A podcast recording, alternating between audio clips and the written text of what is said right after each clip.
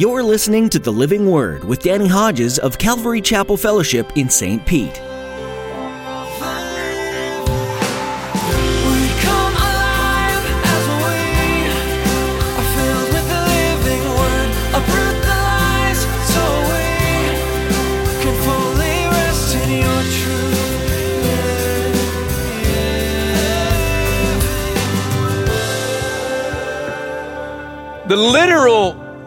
Lambs that were sacrificed, now there has been the lamb that's been sacrificed, Jesus. He doesn't need to be sacrificed again, and nothing else needs to be sacrificed. One sacrifice for all, one sacrifice. And now every time you take the bread and take the cup, it's a memorial, it's a remembrance of the sacrifice that he made. He is the lamb, and he died for the sins of the world. And he shed his blood, and he was beaten, and he took the punishment that we deserve.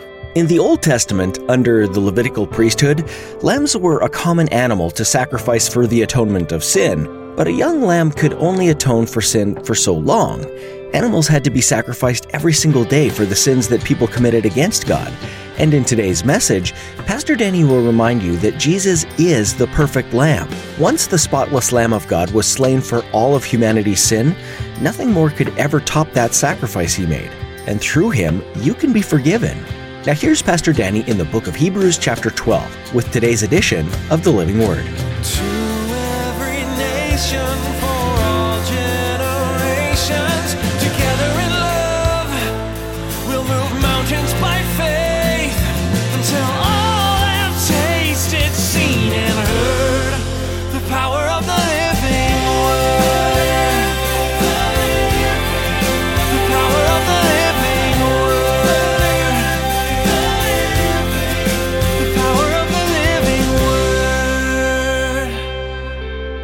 1 Corinthians chapter 11 is where we begin.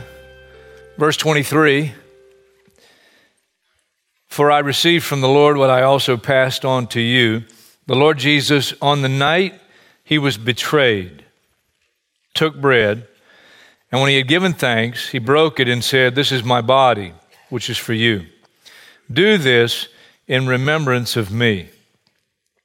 In the same way, after supper, he took the cup, saying, This cup is the new covenant in my blood.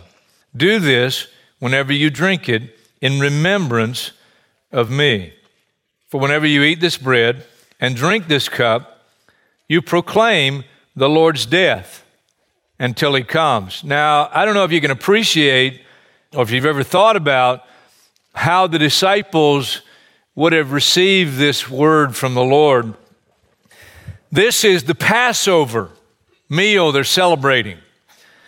The Passover meal you read about in the book of Exodus, where for years and years and years, the Israelites, once a year, in celebrating Passover, would choose a male lamb without defect, one year old, so in its prime.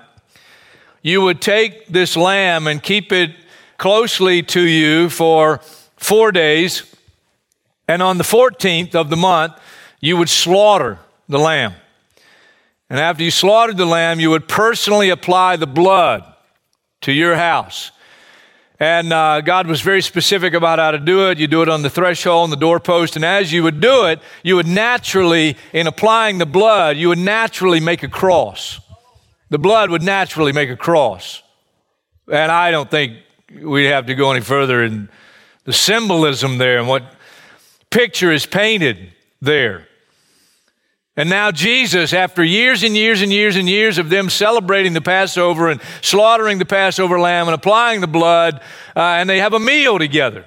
They all eat together and they eat lamb. And here now, here, in this Passover meal, he takes the bread and he takes the cup. And he says about the bread, This is my body. He takes the cup, This is my blood. Now, we know he's not talking literally his body and literally his blood. And we have churches that believe uh, in a thing called transubstantiation that it actually becomes the body and blood of the Lord. I think it's one of the most ridiculous things I've heard of, and yet we have churches that believe that. This is a memorial. And that's what he's instituting. Very spiritual memorial, but it's a memorial. And now, every time uh, you partake of what we call communion, It is a remembrance of the sacrifice the Lord made. Now, here at Calvary Chapel, we don't have a full meal, and you don't have to have a full meal to celebrate what we call communion. And it isn't anything far from a meal. You're going to get a little cracker, and sometimes it's fresh. Uh, so a lot of times I bite it and it's stale. And you go, man, it's really stale. Can't we get fresh stuff? But it's still bread. It's bread. And it's not whether it's fresh or stale or how big it is or what kind it is. That's not the significance. The significance is what it reminds us of. We could have honey nut Cheerios if, if that would do, but the idea is it's bread. He took the bread and he said, This is my body. He took the cup. Now, people argue was it real wine? Was it not real wine? Yeah, what's the point of that? But here, you're going to get grape juice. Some of them in the New Testament drank real wine because 1 Corinthians goes on here, and some people came to the communion table and they got drunk. Well, you won't get drunk off what we offer you. Unless you brought some on your own, and I hope you did, and you're going to get in trouble. So, the literal lambs that were sacrificed, now there has been the lamb that's been sacrificed, Jesus. He doesn't need to be sacrificed again, and nothing else needs to be sacrificed. One sacrifice for all, one sacrifice. And now, every time you take the bread and take the cup, it's a memorial, it's a remembrance of the sacrifice that He made. He is the Lamb, and He died for the sins of the world, and He shed His blood, and He was beaten, and He took the punishment that we deserved. By His stripes, we're healed. That's a spiritual thing. Yes, ultimately we're, ultimately we're going to be healed physically, but it's talking about spiritual healing. It's the healing of the soul. Therefore, that's a big therefore in verse 27. Therefore, whoever eats the bread or drinks the cup of the Lord in an unworthy manner will be guilty of sinning against the body and blood of the Lord. Now, the next verse, don't read it yet. The next verse tells us what it means to take it in an unworthy manner. Because Certainly, it doesn't mean that you've arrived in a sinless state uh, and that you're worthy. Well, none of us are there. So, what does it mean to take it in an unworthy manner? Verse 28 A man, a woman, a person ought to examine himself before he eats of the bread and drinks of the cup. For anyone who eats and drinks without recognizing the body of the Lord eats and drinks judgment on himself. That's a serious thing. If you just do it and say, well, it's just a cracker. No, it's not just a cracker. It's a memorial, not just a little cup of juice. It's a memorial. And some did it in an unworthy manner, and he says that's why some of you, many of you, many of you among you are weak and sick, and a number of you have fallen asleep. That's physical death. That's pretty serious. Uh, the physical sickness there, weak, the weakness there, the sickness there, that's those who did not do it in a worthy manner. They didn't examine themselves.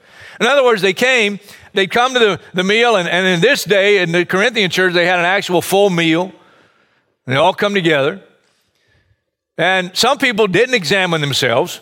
They came with things that needed to be right with the Lord. They needed to repent. They needed to get right with the Lord. Some of them had alcohol issues because some of them got drunk at a communion meal. And they come and they just, they just keep kicking it back, you know, and they, and they had a good time, but it did nothing for them spiritually. Why? Because they didn't examine themselves. They didn't realize, you know, I got a problem here. I got some issues. I need to get right with the Lord. And so, some of you are weak and sick. And some that continued this kind of pattern, he says, some of you have fallen asleep. God said, You won't, you won't heed my discipline, and so that's it. And he took their lives. I think I've seen that happen a few times over the years with our fellowship. And I won't go into the names and details of that, but I think I've seen people, I've seen believers that got out of the will of the Lord, and He sought to discipline them in so many ways, and they would not heed the discipline. And uh, all of a sudden, it's a tragic accident, or all of a sudden, it's an illness that comes on suddenly and it's fatal. And that's, that's what happens. And you say, well, that's an awful thing to do. It's an awful, that's an, that's an unloving thing. No, it's absolutely the opposite. If you believe that, then you're, you may be the kind of parent that just lets your kids do whatever they want. And if you're that kind of parent, you're not a loving parent. But if we judged ourselves, we would not come under judgment. When we're judged by the Lord, we're being disciplined. That's love. So that we will not be condemned with the world. It's a loving thing. One more scripture Hebrews chapter 12. Hebrews chapter 12, the context comes right after chapter 11. I, that should be obvious, but what's chapter 11? It's a, it's a list of many named saints who have gone ahead of us and have already finished the race. This interesting one that stands out to me is Samson. Samson, and you could name others too that made some terrible mistakes. David is mentioned, certainly a great saint. He's with the Lord. But people like Samson, people like David, they made terrible mistakes and brought on things in their lives uh, from the Lord that really shouldn't have happened, didn't have to happen. David and his adulterous affair with Bathsheba and the, the plot you know, afterwards and uh, having her husband Uriah the Hittite murdered. And, and, then, uh, and God said, Now the sword will never depart from your house. And that's what happened. And it didn't have to happen, except he, you know, he got off track. Samson, over a period of 20 years, he gave in to the lust of his eyes, he gave in to his own pride, he gave in to the lust of the flesh. And um, for years and years and years, he did this. One of Samson's biggest problems was he was a loner. If you study his life, and I've studied his life carefully, I've taught on his life many times in men's conferences. And one of the things you mark about Samson's life is he was a loner, very independent. And that's when you get in real trouble. And one of the best things you can have is accountability. By the way, you want to be free from a hidden sin? Then let other brothers and sisters know that it's been hidden. And then meet with them on some kind of regular basis and, and, and let them know, I don't want this hidden anymore. As a matter of fact, I don't want it anymore. I don't want it in my life anymore. But see, some people don't, they won't do that. Why? You want to have your cake and eat it too. You, don't, you really don't want to be free of the sin. If it's pornography, you don't want to be free of it if you're going to keep it hidden. But if you really want to be free of it, then tell some other brothers that love the Lord. And tell them you want to be free of it. And give them access to your computer. And have somebody that can be with you and know you, you're not going to go on that site anymore. You don't want to do that. Why? Because you don't want to be free of it. You don't want to be free. But if you want to be free, and you have these that have gone on before us and and yet some of them made terrible mistakes. Thank God David repented. Thank God Samson finally at the end of his life. And he was still a young man, but he, he, you know, if you know the story, he calls out to the Lord one last time and, and God empowers him one last time, but it took his life. In the temple of Dagon that they have making fun of him there, you know, all the Philistines have got him and he's captive to the enemy. He said, Oh Lord, one more time. And he he slew more in his death than he did in his life. You really want to be used by the Lord. You really want the blessing of God. You really want the power of God in your life. You, you, then give up your life. Don't keep holding on.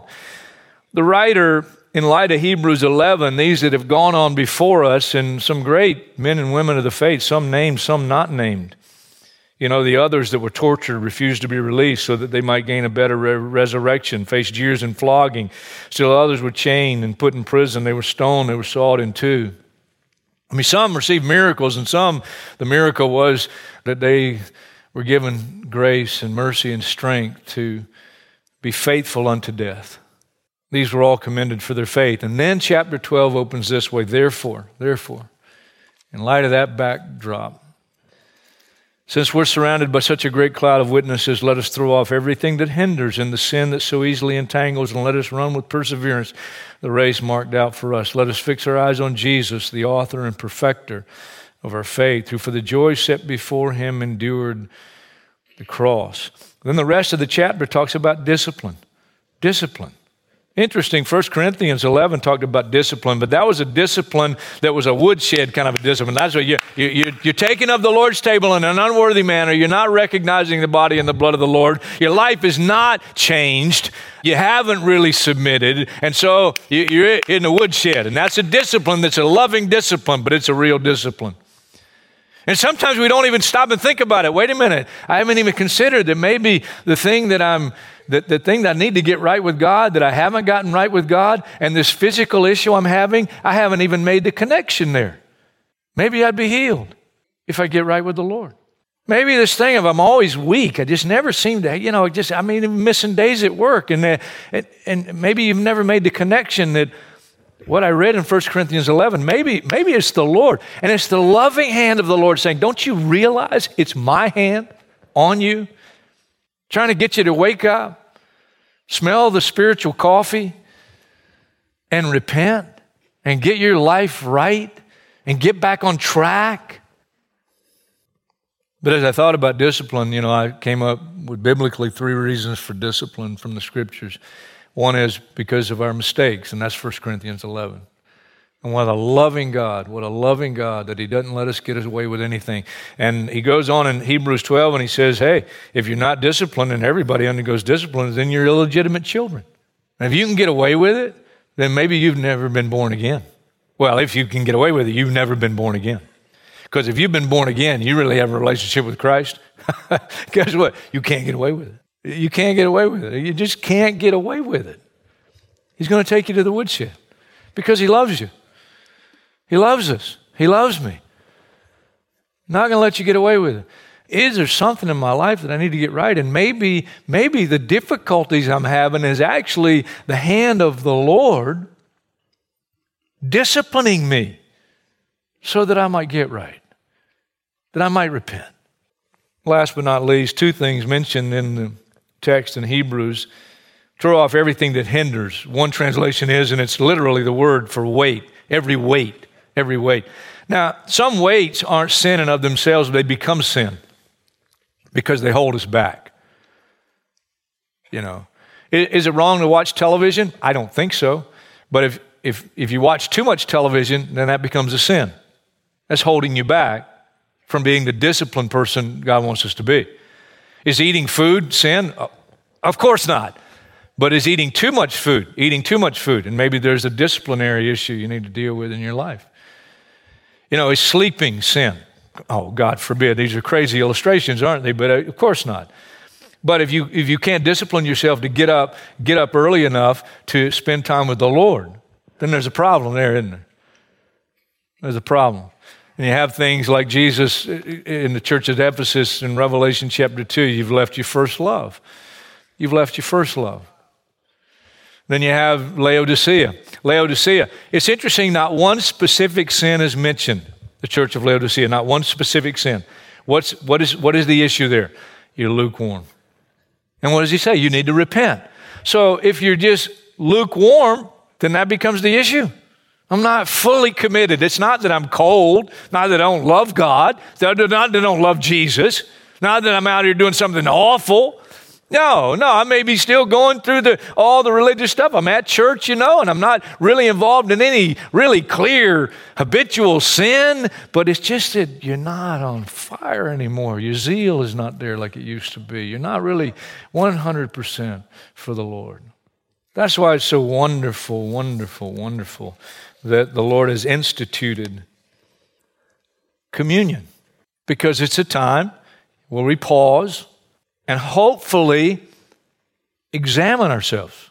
What is it that what is it that I could do? What decision could I make? What's the weight that's holding me back? And the second thing, not just the weight, the thing, throw off everything that hinders, but the sin, and it's interesting the way it says it. Listen to this the sin that so easily entangles. Did you catch that? If I understand that right, it's so easily entangled, that means it's gotten me before. It's maybe gotten me before and before and before and before. It's one, you know, that keeps coming up. It's one that it so easily gets me. And the one that might so easily get me might not be one that so easily gets you, and vice versa. I think there's one common, especially among men and, and women too, but especially men. I think there's one, uh, one of the biggest challenges for me, and I've said it before and I'll just say it again sexual. Sexual sin. And some of us this morning, you're in church service, you're in a church service, but you know what? You, you know, I, I don't know if it's the pornography, I don't know if it's the relationship, whatever it is, but, and there's no fellowship with the Lord as long as you're practicing that. There's no fullness of the Holy Spirit. There's no peace. There's no, you know, Really? You want to keep living that way? You really want to? Is it worth hanging on to that? Come on. Is it really worth that? Especially since one day we're going to stand before the Lord. Can you imagine? Everyone, you're not going to stand there with your wife. You're not going to stand there with your mother. Not, dad's not going to be there. You're not going to, could Pastor Danny come with me? No, n- nobody can come with us. You're going to stand there before the Lord, and we're all going to stand before the judgment seat of Christ. It's a sobering thought. I'll close with this. I, I found out who coined the phrase. I, I knew the phrase, but I looked it up. And John Greenleaf Whittier, he was an American Quaker poet, late 1700s, early 1800s. Those guys, it's like, like somebody said, they don't talk like that anymore. The way they talked, the way they wrote, and it was, there was a depth. Maybe, maybe they, because it was an advantage in those days, and you didn't have all the distractions of computers and TV and all that stuff. I, I, maybe that was an advantage. I'm sure it was. Had a lot more time to meditate and think, and and these Christians, these especially the Quakers, you know, who were even more conservative than whatever was happening in that day. Some of them still today, you know, they're riding riding around in buggies and pulled by horses. Really doesn't sound too bad if you think about it. But John Greenleaf Whittier, here's what he said Of all sad words, of tongue or pen, the saddest are these. It might have been. Very simply, honest question, question to me as well as to you. Uh, what is it? What is it? You've had well intentions, and every, and every, time it comes up, you say, You know, I know I need to do that. I know I need to make that decision. I know there's this thing that's been holding me back, and I need to take another step, you know, and it's not necessarily sin, but it can become sin because it's weighing me down and it's holding me back from a full on commitment to Christ. You're going to let another week go by and not take the step? Could I encourage you? Could I beg you?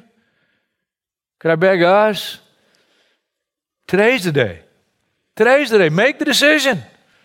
Make the commitment. What sin is it? And maybe it's got you before and before and before, and now it's got you again, again. It's the sin that so easily entangles, it just so easily gets you. This time, maybe not only confess it, this time, maybe not only repent, this time, maybe determine, maybe determine, I'm going to find one or two sisters, if you're a sister, and I'm going to confess it to them. I'm going to say, would you, would you meet with me or talk with me on some kind of a regular basis? Because I don't want this back in my life again. I want to be accountable to somebody. I want somebody in the body of Christ. And that's how the body of Christ becomes very practical. The body of Christ, uh, his hands. And, and we do that one another thing where we encourage one another daily. Encourage one another. If you want to be free, you want to be free from it, one of the best ways to do it is to stop hiding it and find a couple of sisters, find a couple of brothers, and say, you know what, I, I'm, I want to be done with this. I want to be done with it. I don't want to be entangled in it ever again. And I'm asking you to help me. And the Lord will use them to be His body to help us. I read in Ecclesiastes on one of these eight pages. Wonderful verse, and I looked it up in the New Living Translation, and it goes like this: Ecclesiastes 4:12. A person standing alone can be attacked and defeated, but two can stand back to back and conquer. Three are even better, for a triple braided cord is not easily broken.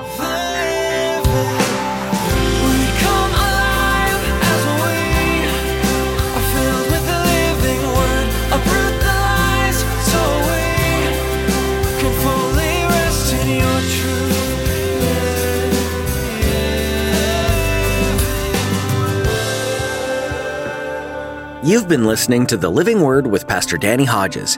The Living Word is a ministry of Calvary Chapel Fellowship in St. Petersburg, Florida. People having idols might seem like an outdated idea, but the truth is, people have all kinds of idols these days. It might not be a carved image or something that you literally bow down to, but what about your priorities? It could be sports, or that TV show that you just can't miss, or anything that takes your focus away from God and is put in a higher standing than Him. The book of Hebrews is great at highlighting how God should be in that top priority spot, and if anything else takes his place, then it's an idol. Do you see these areas in your life today? Well, we all have things that we need help to keep in check, and Hebrews provides a solid reminder of who God is and how nothing else can compare. We're so glad that you've taken the time to listen today. Here at the Living Word, we'd love for you to pray for this ministry. We always want to make sure that we're seeking Jesus first, just like Hebrews focuses on. We need God's guidance, so would you pray that we'd always recognize His voice? Thanks so much for praying. If you'd like to connect with us in person, check out ccfstpete.church for our service times. Thanks for tuning in today. We hope that you'll join us again next time to hear another message from this study in the book of Hebrews, right here on the Living Word.